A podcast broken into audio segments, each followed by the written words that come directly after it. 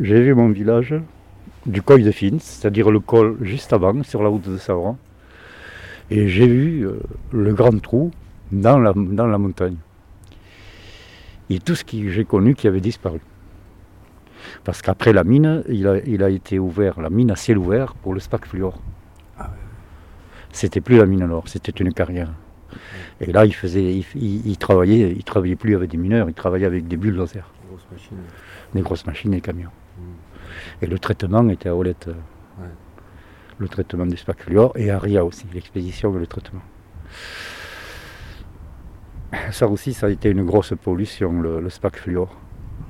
Parce que je me rappelle qu'il vidangeait les, les, les bacs.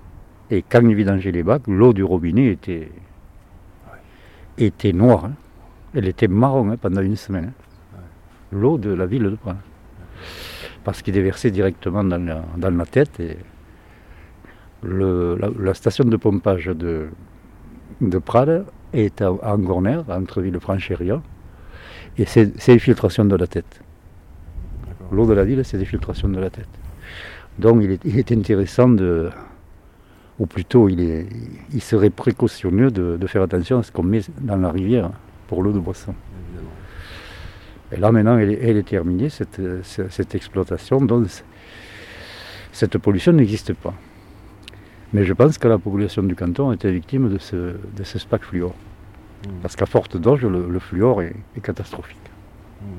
Le fluor est un oligo-élément, c'est-à-dire à prendre des doses infinitésimales. Mais à forte dose, ça fait l'effet contraire et même désastreux, dangereux.